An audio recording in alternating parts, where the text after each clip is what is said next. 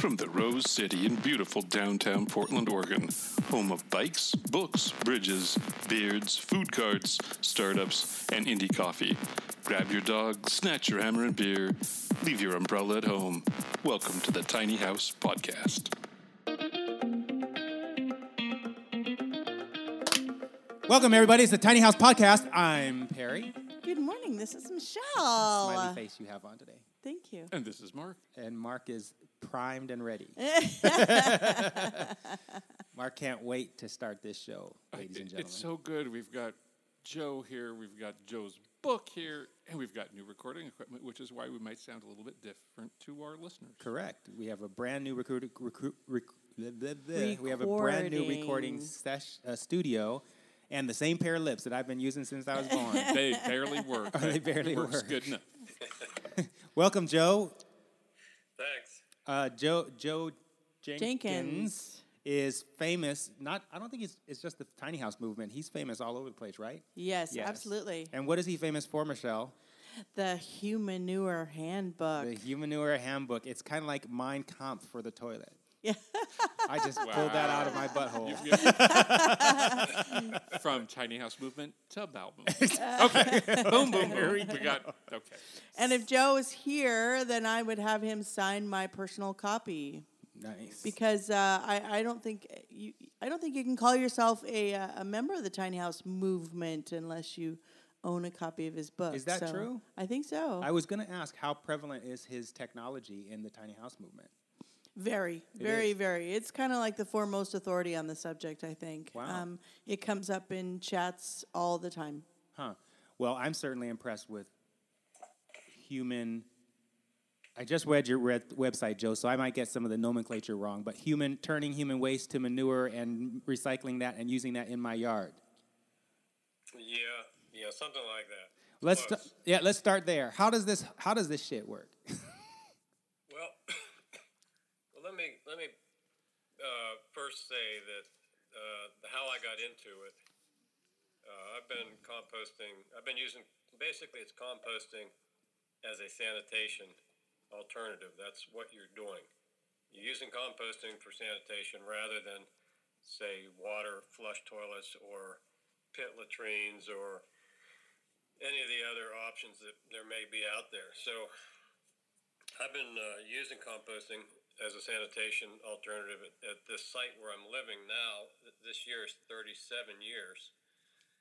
And uh, before that, at um, another site or two. So I've been um, composting humanure for around 40 years. And the way I got into it was kind of like a tiny house, uh, tiny house phenomenon. I had, uh, I was living in places that had no electricity or running water, no sewage hookups, no no plumbing, and uh, therefore, you know, I mean, it doesn't matter where you are. You could be on the surface of the moon. You still got to, you got to crap. You got to crap. So you got to, you got to have a toilet. You know. Well, Joe, so where where on earth were you living where you didn't have electricity? He electricity? wasn't on Earth, he was on the moon. Touche. where were you living where you didn't have electricity or running water? Were you in the woods somewhere? Well, I could say, I could say Uranus, but uh, that's, Oh. oh, Mark. Played this game before. Mark, top that one. but I'll save that for later. Okay, we'll save that. No, I was living uh, the first place I was living back a lane that was about a mile long in western Pennsylvania, northwestern Pennsylvania, and um, it was a, a little stone cabin that had just been built. There was no way it could have any electricity or water at all, and that's where I started right there, uh, composting. Why, why were you living there? What were you doing at the time? Um, well, a uh, the- what the way it worked was a friend of mine who had a house on the same property. They had 105 acres, I believe. Um, they built this stone cabin uh, on their property on a hillside, but they didn't finish it. It needed doors and windows and insulation and all that kind of stuff. So I agreed to finish it for them in exchange for a year's rent. Got it. That's how I ended up in that place. I, fi- I put the doors and windows in, insulated it, uh, et cetera, and uh, lived in it for a year. Okay. So, and then the next place I lived, well, actually, the place before that I lived was an old farmhouse with no no plumbing at all. Never had plumbing. Again, it was uh, in an isolated location. And uh, when I came here, where I'm living, I was off the grid for the first ten years.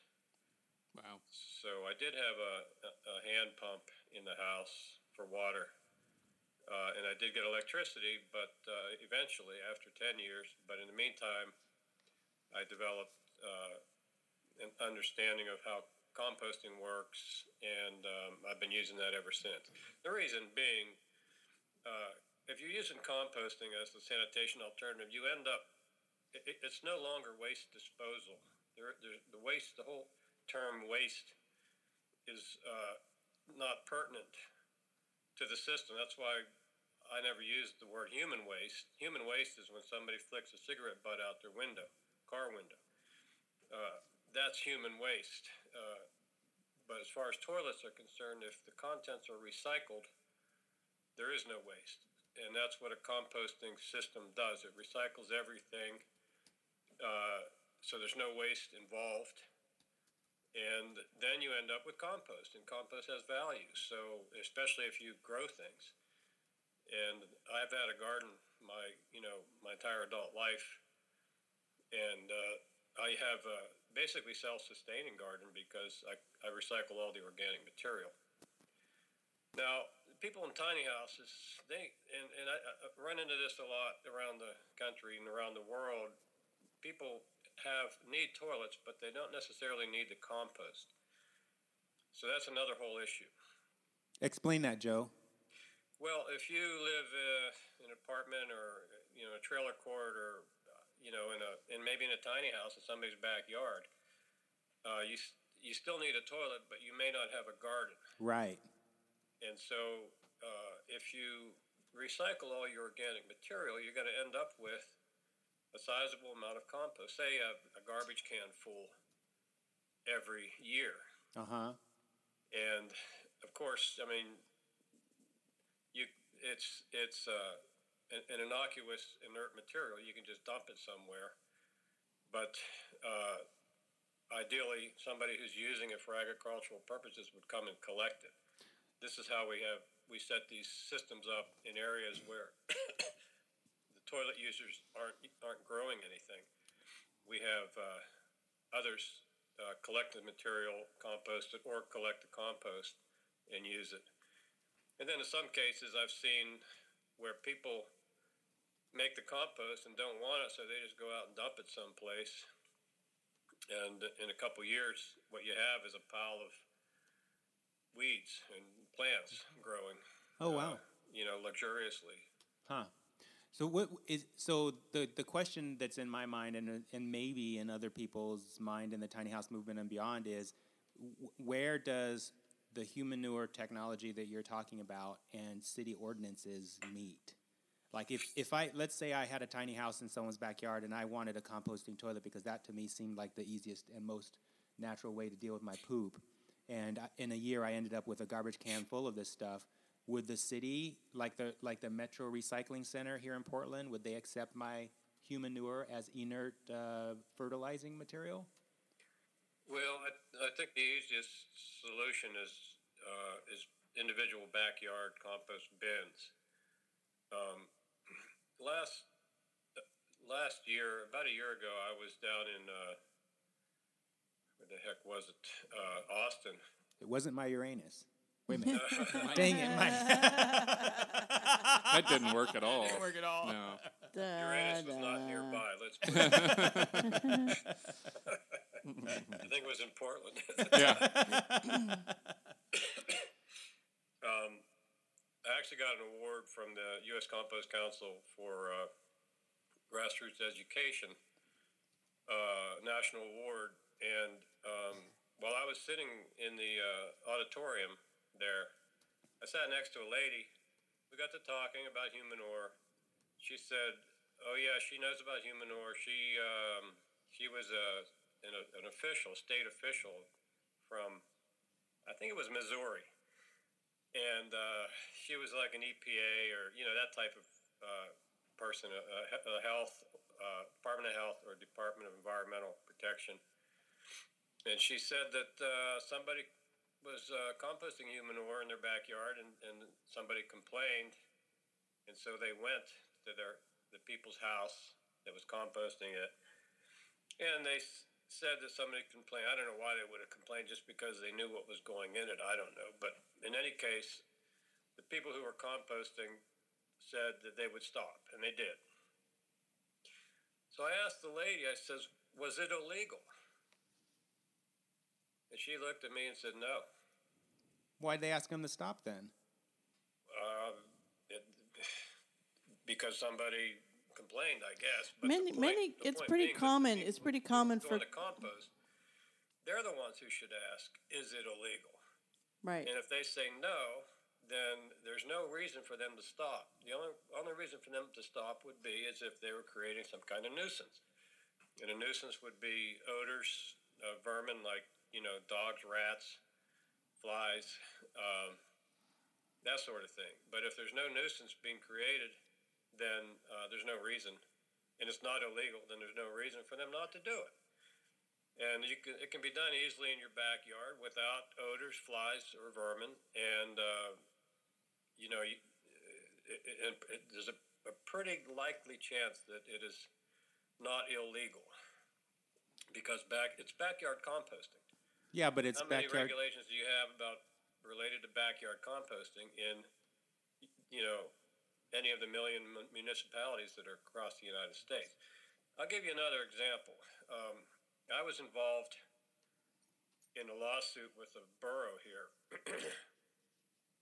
and because they uh, they had issued a illegal building permit for a an asphalt plant, and so myself and five others sued the borough. Then myself and four others sued the borough. Well, this was a very divisive situation, and uh, the people were for the asphalt plant, the other half were against it, and so the people suing the borough became uh, the targets of uh, threats and all sorts of things like that. And at one point, somebody uh, anonymously called the DEP and said, told them that I was, you know, my toilet system was um, spreading toxic waste, uh, dumping. I was dumping toxic waste. Toxic. What were you eating? So the DEP showed up at my place, you know, an un, uh, in a in a uh, unmarked car, a plainclothes guy, and he walked into my office, uh, and he said he sat down. And he said he got an anonymous complaint. Uh, he said he's already uh, inspected the entire property, and now without me knowing it, and now he's at my desk, he said he couldn't. There was no toxic waste that he could see anywhere, and he's considering the complaint unfounded, and that's how he's uh, going to document it. And he said goodbye and never saw him again. That was about eight eight years ago. So you know what what he would have seen is a compost bin with compost in it. Uh, in fact, three of them uh, I have near my business, next to my business, because we use a, uh, a humanure toilet system there which is on, on the same property as my house. And I use I have three humanure toilets in my house, and then I have a another one. Uh, we have a lake here, a little lake house. I have another one up there. So I actually have uh, six humanure toilets on my property, and um, two compost locations. But there's nothing to complain about. Okay, so so you're saying you can't speak. Obviously, you can't speak to the the uh, the um, ordinances in every city in America, but um, you're saying that the nature of this process that you're talking about looks just like compost, and there's no odor. And so, if someone were to come back, unless they're going to like bring some beakers and test equipment, they're not going to know the difference between or, uh, if I may use this word, ordinary composting and this human manure composting. Is that right? Yeah, exactly. Ordinary composting, humanure composting is the same thing. I know. It's just composting. Yeah, I get, I get it. And uh, the, the, the, the where you'd get into trouble is if you're uh, selling the compost, you know, using it, uh, uh, producing the compost in a business situation without the required permits, or taking the compost off the property um, and you know, I don't know, dumping it somewhere. Uh, but if you're producing compost on your own property and use it on your own property, um, what goes in it is your business, really. Literally. You know, compost. I don't. I don't just com- human manure is just one of the feedstocks that goes into my compost. I compost a lot of, of dead animals, for example. Um, dead, dead animals. Uh, the biggest uh, thing I've composted is a collie dog, a full-grown collie. Uh, and then down, you know. Hang on, hang on a minute, Joe. Joe, Joe. Sorry, I got to stop you. How? What are the circumstances under which you put a collie in your compost pile? Uh, she died. Uh, she got old and died. It was your dog. Yeah, it was my dog. Oh, Uh, it was a couple years ago, uh, and I was just getting ready to start a new compost pile, so I, I put the uh, uh, corpse in the bottom of it and built the compost on top. And you know, two years later, there's nothing there but a little, some bones and a little bit of fur, and all that compost went into a flower bed last year. In fact, I videotaped that. I have a videotape. I have a lot of videos on YouTube, and one of them is composting animal mortalities. A video I made last last summer, uh, just because I've been composting dead animals for years, and people don't realize it's really easy. So that's not a phrase you hear people say a lot. I mean, composting dead animals. I mean, and I understand your pet, but how how do you go about locating others, or are you you kind of letting neighbors know that you can kind of help them take care of things when the time's right, or what? What's No, no. I my problem here is I have chickens, or at least I I did. Uh, in fact, I do again as of yesterday. I got four hens, but uh, t- chickens uh, attract uh, predators. right. mainly raccoons here in, in Pennsylvania, but also uh, opossums. And I, I shoot them. I have to. Uh, they would they would kill off all my chickens. In fact, they did last year. We had uh, last summer we had twelve uh, raccoons, uh, and a bunch of them are in the compost pile. I can tell you that right now um, and a bunch of possums. I think I composted six possums last year and probably seven raccoons. Uh, and then if a chicken dies, gets killed, and you know there's a body laying there, it goes into compost, and so does any other dead animal. uh, You know that on the homestead, uh, if a cat dies or you know a, a, a young duck or something like that, all those things go into the compost, and Joe, you are not allowed to write a children's book ever. I heard you can eat those possums, uh, Roadkill, or or just Roadkill just- stew. yeah. yeah. uh, uh, Okay, But so the, the po- point I'm making is, it's just, you know, if, if people people think, oh my God, you're putting humanure into a compost pile. Oh, that's so that's the least But, of the problems. your point is, it gets a lot worse. Yeah. yeah, that's that's the least of your problems. Uh, you know, if you're thinking about what's going in there, there's a lot of stuff going in there. What's coming out is just compost. It Yep. all looks the same Yep. Every year. It looks exactly the same, and it goes into the soil. So all those dead animals, all that humanure, urine, all the kitchen scraps, all the garden uh, scraps, yard materials, that, that all gets converted back into soil, put back into the ground, and used to grow plants again. It's just a it's just a cycle, a natural cycle Yeah. Sure. Yeah. easy to complete. And uh, you know, I maybe I- I'm a little ahead of my time, but eventually the municipalities will get on board and, and be supportive. Right on. Uh, some already are, Good. and uh, most of them uh, just look the other way. Just like with tiny houses. Yeah, tiny houses, Exactly. the same situation. Food carts. I mean, Yeah. yeah, Right. it's, All it's of the it. people really want to do it. They're going to make it happen, and Yeah. eventually the government needs to catch Bow up. down. Yeah. yeah, needs to adjust. The Yeah. tiny house phenomenon is a, a revolutionary idea. There's no doubt about it. Houses that uh, you know, it's not you're not going to have necessarily a basement, uh, plumbing, uh, you know, fireplace or a, you know, uh, uh, septic system. So what do you do? And there are alternatives. Uh, you know, especially if you don't have you know a dozen kids, a great big household.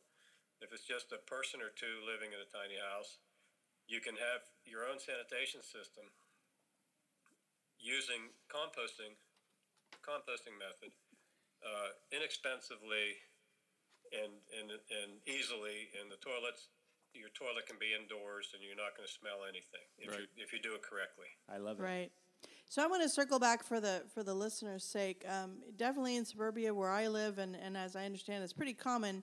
Um, so code violations or, or, or code ordinances are really enforced by um, by complaint, right? So you may be you know breaking the law on so many codes, it, it would take a full page to document it. But if no one ever complains, then Right. you know they're never going to bust you. And and on the flip hand, on the flip side of that, when a when a code enforcement officer comes out to talk to you about someone that did complain, it doesn't even mean that what you're doing is or is not illegal. Um, they're just obligated by you know again by the complaint to follow up on it. So.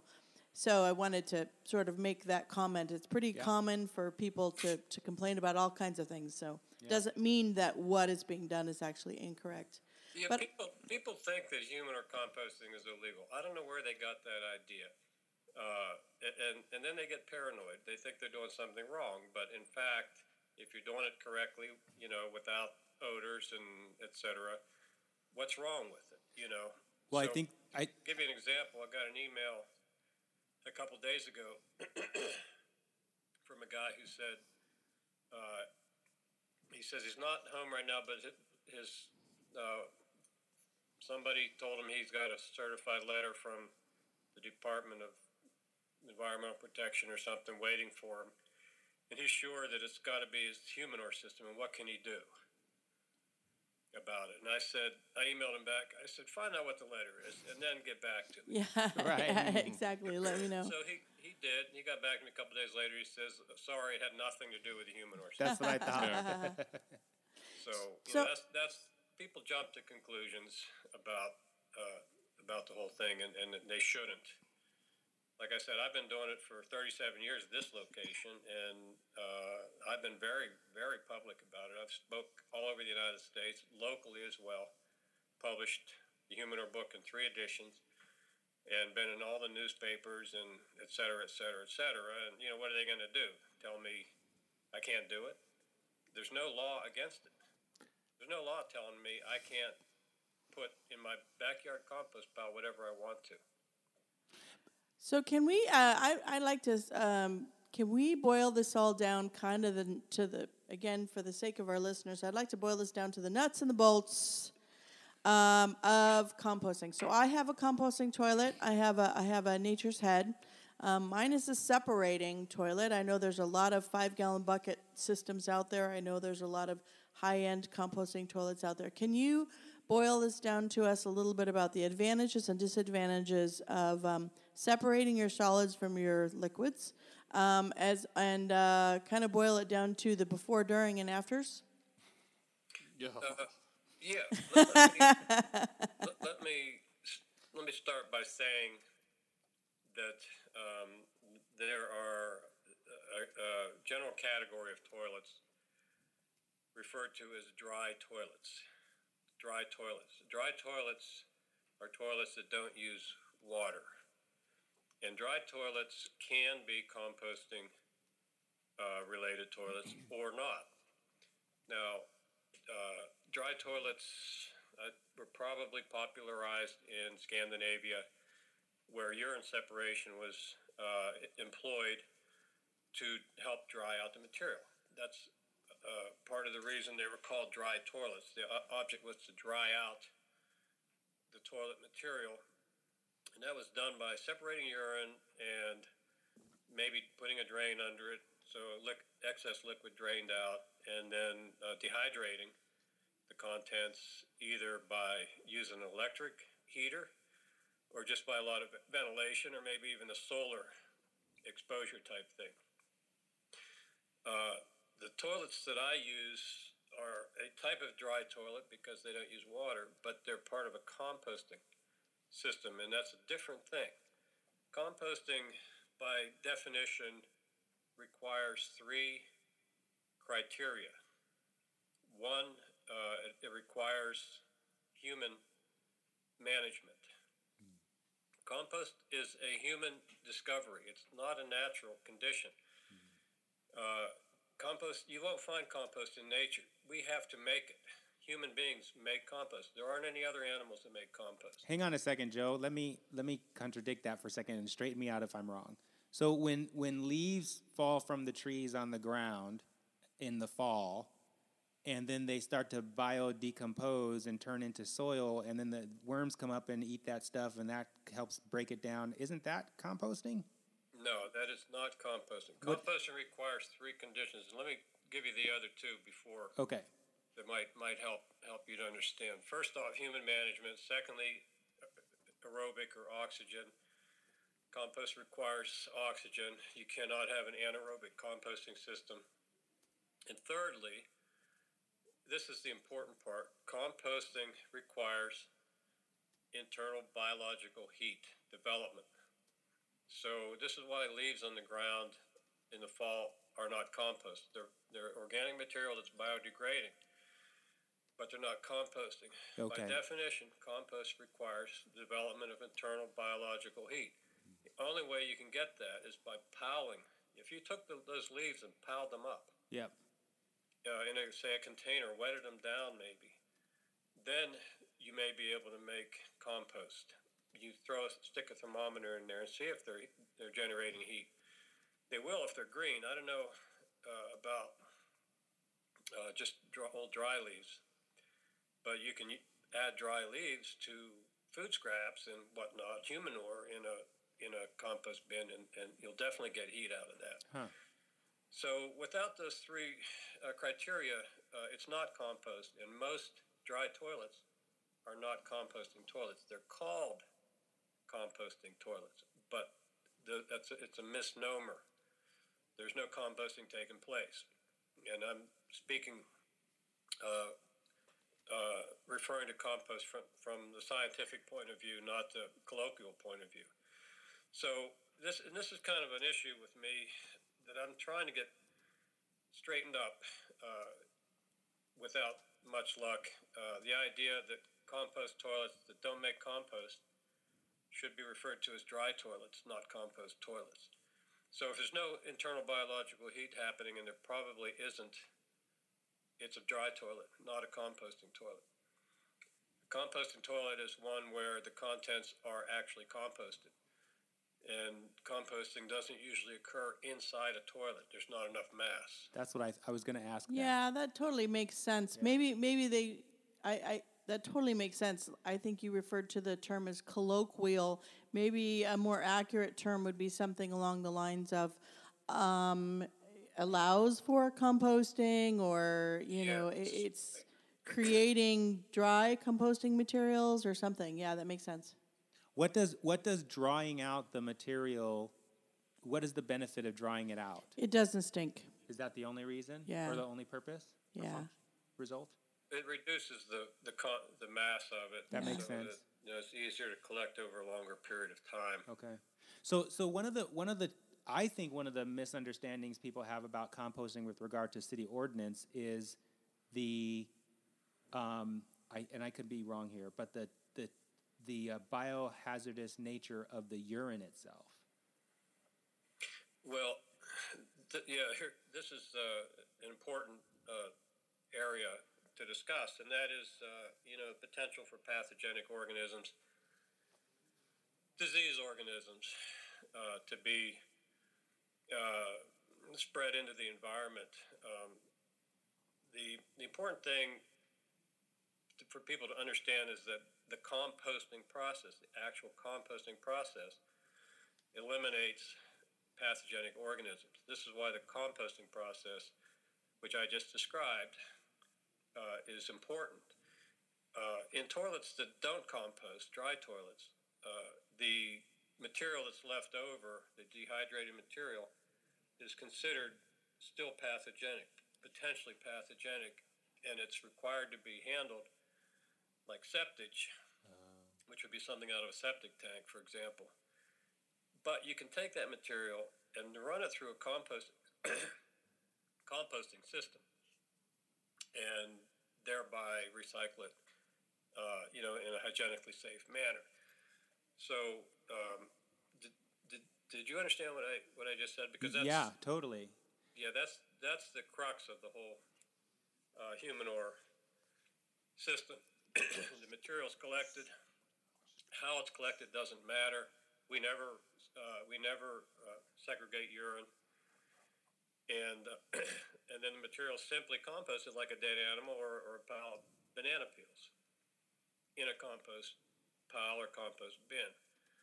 And when it's composted, uh, it heats up. It heats up, uh, and um, pathogens are eliminated. And, and when it's all done, which takes roughly about a year, uh, you have beautiful compost that you can use for any purpose. I've seen some videos of that, and the, the result is very beautiful in terms of earth, earth, earth and beautiful in that, those terms or whatever. Um, what uh, so you do consulting around this, or you go around and talk to people about this work? I do cons- consulting worldwide. What's the what's the weirdest thing that you've heard someone trying to do with this process? Did anyone try to compost their ex-wife or ex-husband to be Harry, non-sexist? do you have do you have ideas here? Are we digging into your psyche? I hadn't thought of that. I was just I was thinking mother-in-law, but yeah, right. Same direction. We like the theme. Seriously though, what was what's the what's the weirdest thing that you've heard people try and do with this process? um, well, uh, uh, uh, I'll have to say there are a lot of dumb people. No one said that before on Yeah. Tiny House podcast. Newsflash. They've intimated. None of our listeners, of course. exactly. Did we did we find the title for the podcast? yeah. We've got a lot to pick from. There are a lot of incredibly stupid people out there, and I, I do get some really, really dumb questions from people. Oh, good, good, good. Let's hear some. Yeah, let's Come on. hear Let's hear a couple Yeah, good yeah, yeah. ones. What are a couple of your favorites? Uh, well, uh, you know, things like one guy emailed me and said, um, well, a lot of people ask if they can put toilet paper in their in their toilet, and um, one guy asked, um, how you know if he puts toilet paper in, how often can he put it in? You know, and I, I don't know if these guys are just joking around or what. So I'll I'll email back and say something like, uh, "Recycle your toilet paper. Oh. Use it on both sides." you know. Nice. And but uh, yeah, sometimes they. Uh, I mean, sometimes they ask dumb questions, and I just give them a dumb answer back. But uh, honestly, I have I've been overwhelmed with. Uh, Unbelievably, unbelievable questions. Well, somebody just yesterday, somebody uh, we sell these liners that go in the loos. They're like uh, biodegradable, compostable plastic bag, and you put it in the in the loo container, and then you use the toilet, and then when you you dump it out, you just dump the liner and everything into the compost bin. that's cool. And all it does is it keeps the container a little bit cleaner, so all you have to do is rinse it out. Mm-hmm. Right. Uh, we don't use them. We've never used them except to, for experimental purposes. It's not hard to, to, to clean out a, a toilet receptacle. It takes about 10 seconds, you know, with a brush. And, uh, you know, it's just never been a, been an issue with us. Uh, but a lady just yesterday, she said she emptied her, her toilet receptacle out and uh, there was some urine in, you know, resi- res- residual urine in the in the container, and she she was shocked. You know, and I, you know, so I said, you know, lady, it's a toilet.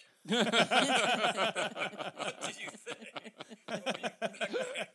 Rinse the damn thing out and put it back, you know, and use it again. It's not the space station. it's not completely thermogenically sealed on every single crevice. So uh, yeah, it's. But as far as uh, you know, there's there's one. I think I don't know if I mentioned this in my book or not, but I had a neighbor who used a, a humanure type toilet, and he was a minimalist. He wouldn't even put a toilet seat on it. He just had a five gallon bucket in his trailer back in the woods, and he would take newspaper and uh, Spread it drape it out on over the the, edge of floor. the bucket so he so he could sit on it without you know with that was his his degree of comfort. A little bit of newspaper to, Get comics in your ass. and then he just took it out Backwoods uh, tattoo. back in the woods and he dumped it in a pile. Wow. He didn't build a bin, didn't do a thing, nothing. And uh, I, in fact, I know a couple people who did this. Uh, and then, you know, so I go back. He moved away, and I go back and I look at that pile where he dumped all that uh, toilet material, and it was just completely covered with a thick growth of plants Wow. that's what it was a mound on the floor of the of the forest covered with plants so that that's you know and i looked at that and i thought well this is this is pretty much total neglect and this is what you end up with yeah, you couldn't you couldn't neglect it more than that, and it a worked literal out. shit pile covered with plants. Exactly. Which is awesome. Yeah. yeah So um, I I have your book. I've read your book. It's it's very very very scientific. Um, and I, let me tell you, it's it's pretty much the TMI of uh, of uh, composting. Um, have you thought about writing um, for for lack of a better term? Um, composting for dummies, kind of like uh, for people like me that just want to get to the Cliff Note version. Um, that's the first question. The second question is, can we talk a little bit about the actual heat? Like, what temperature for how long? Um, And can you heat your home with it? Perry had to take my Perry. it's So like there- about 30 questions all at the Yeah. same Oh, yeah. That's typical for Michelle. That's a Michelle question. It's, It's meant my- to get you confused and my- off your game. it's my thing. It's my thing. As far as writing writing other books, uh, I definitely want to uh, write a kind of a field guide for small village composting because I'm doing work around the world, uh, and there, most of the world uh, has a dire need for sanitation, and believe it or not, people have never never heard of this concept. Didn't know, doesn't know, they don't know it exists and when you tell them and show them, uh, they're they can be overwhelmed with gratitude because a lot of people in the world have to go out in, in a field uh, in the middle of the night in the rain. You know, uh, Lions and tigers and bears. is, uh, billions of. So uh, we're working in you know different parts of the world: India, Africa, uh, Central America, um, Haiti, uh, Mongolia, etc. And it's getting to the point now where a uh, small village manual would be very useful, and we have uh, plenty of material, photos, and examples to create a manual of that sort. And secondly, I'd like to do. I'm thinking about doing another edition of the book. Um, it's, it's been three editions, um, but I'm going to run out within the.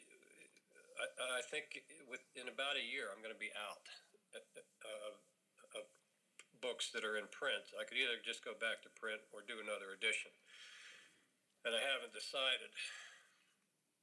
Um, so if I do another edition, it will be completely, completely different because it'll be based on 20 more years of experience after the first edition came out in, uh, 95. And there's so much more that I've learned that, that is so interesting about microorganisms. Um, I would like to include that in the next book, and then, as you say, uh, do a composting for dummies chapter that simplifies everything. So you've had well over 55,000 copies sold in the U.S. alone. Um, yeah, and- six, and- about 60,000 in the U.S. and um, translations into about 16 languages. Uh, right now, it's getting ready to be published in Quebec and French, Wow. which is the most recent translation. That's great. When when you originally wrote this as a thesis and went into the first edition copy of the book and sold for 600 copies, whatever was printed, I, I'm, I'm assuming you didn't have this vision in mind for what was going to happen with the book. How uh, when did you first start to get the sense of, oh, wow, this is actually a thing? Uh, well, it, it- yeah, when I first wrote the, the book, I had, you know, I started it out as a thesis, in the master's program, and I, um, I gave, I decided to publish it as a, uh, i- i- you know, popular language rather than academic language, because I knew that if I turned it in as a thesis, nobody would ever read it. Whereas if I published it, not only would somebody read it, but uh, it would I would learn how to publish, which is what I wanted to do. So uh, I gave the manuscript to a friend of mine, an artist, very good artist, and I asked him to look it over. I said, I, I would like you to draw me some cartoons for this, or some illustrations for this manuscript. Can you do it? About a week later, he came back with a manuscript. He threw it on my kitchen table, he slapped it down on my kitchen table, and he said, I wouldn't touch this with a 10 foot pole. Really? Why? Quote. It was stinky. He said, You're going to get sued, you're going to lose your property, they're going to, you know, he just went on and on about this, this paranoid thing about Wow. doing something. Wow. I was doing something so different, it would never be accepted or understood, and I would just be persecuted for it. Wow. Wow. And so it, I was a little bit shooken up about it, but I went ahead anyway and published the book with some trepidation. Um, and within, I don't know what it was, three days, maybe 24 hours, there was a knock on my door, and it was a newspaper reporter. His girlfriend had a copy of my book and showed it to him, and he came right out here. It was for the Associated Press, Wow. and he did a story on it, and it, with a great big picture of me poking around in a compost pile with a pitchfork, and it uh, it got splashed in all the papers across Pennsylvania. So within the first few days, already it was news uh, statewide. And then uh, it just never stopped from that point on. It was uh, it was uh, accepted uh, as something odd, uh, maybe even disgusting to some people, but nevertheless, uh, there was no negative backlash at all. The books, the 600 books, sold out much more quickly than I, I thought they would never sell. And, they, and you know, within a few months they were gone. So I went back to print, and, and I've been doing that ever since. Wow. That's great. That is great. That's fascinating. That's really amazing. So, what advice do you have for tiny house uh, enthusiasts, tiny house builders, um, tiny house community leaders? Uh, what advice do you have for them regarding composting and composting toilets and and uh, and uh, what's your advice? Well, here's something you may want to keep in mind, and that is, um, like I said, I had have a bunch of videos on YouTube. Um, all you got to do is search humanure, but there's one video in particular. Uh, several of them are uh, uh, music festivals and composting toilets that were used at music festivals. All these videos are at humanurehandbook.com, by the way. Good job. Thank you. There you. was one music festival in Kentucky. I did about a 10 minute video. And what they did was they put wheelie bins, you know, compost or garbage cans with, with wheels Yeah. uh, underneath the toilets, and people defecated directly and urinated directly into the wheelie bins. and they had sawdust, and they kept the contents covered up. Uh, they had a sawdust in in the toilet rooms, and they, you know, the users would dump some in after they used the toilet, etc. But they never they never composted Oh. the, the contents. What they did was they wheeled the bins out off to the side, wheeled new ones in. And then after the uh, music festival was over, they wheeled all the bins off to the side and they just left them there. They just left them there. They just left them there. Wow. You know, they, they covered the covered them over with, with sawdust and just left them sit. And so I came in a year later to see what they were doing and how they were doing. it. And here they had all wheelie bins from the last music festival sitting there with all the stuff in them still from the year before. And so it was very interesting because uh, we ended up dumping all those into a compost bin.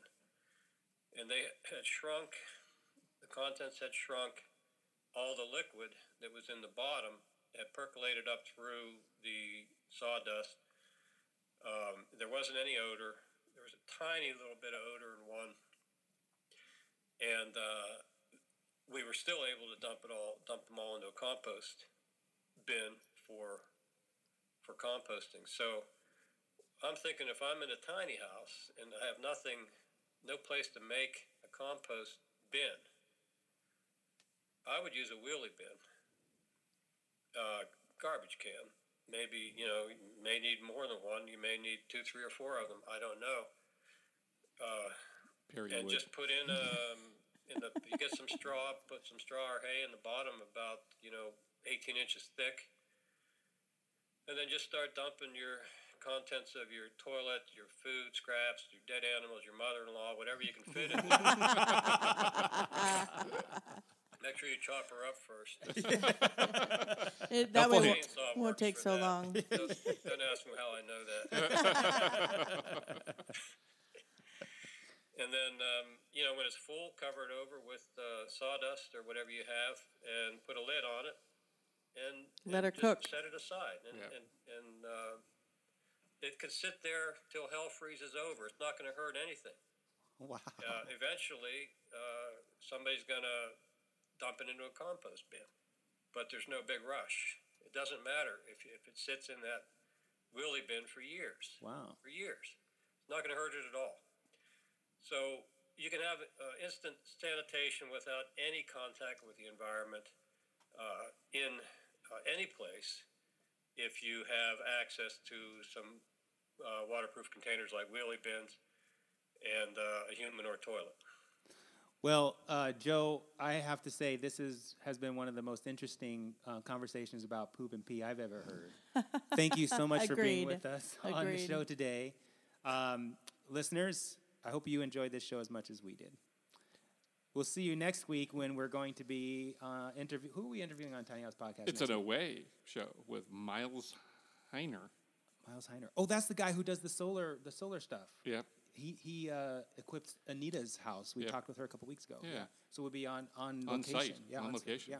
One of the prime places where all the tiny houses are built in Portland. Right, yes, Michelle? Green Acres. Green yes. Acres. It's called Green Acres. no, is the green. place No, to no, no, no, no, no. Green Anchors. Oh, is it Ank? Oh, that makes sense because it's on the river. yeah, Oh, everybody gets that wrong. I like Green Acres anyway. It I do too. Thank you, listeners. Thank you, listeners. See you next week. Next See week. ya. Bye. Bye. Thank you for listening to Tiny House Podcast. To find us online, go to tinyhousepodcast.com, where you will also find our show notes, if we remember to put them there. Our logo was designed by the amazing Carolyn Main. Our website is hosted by the gang at Sitecast. Our theme music is by Oma Studio. Please go to iTunes and give us a five star rating, or whatever. You tiny house loving bastard. Tiny House Podcast is proudly made in Portland, Oregon.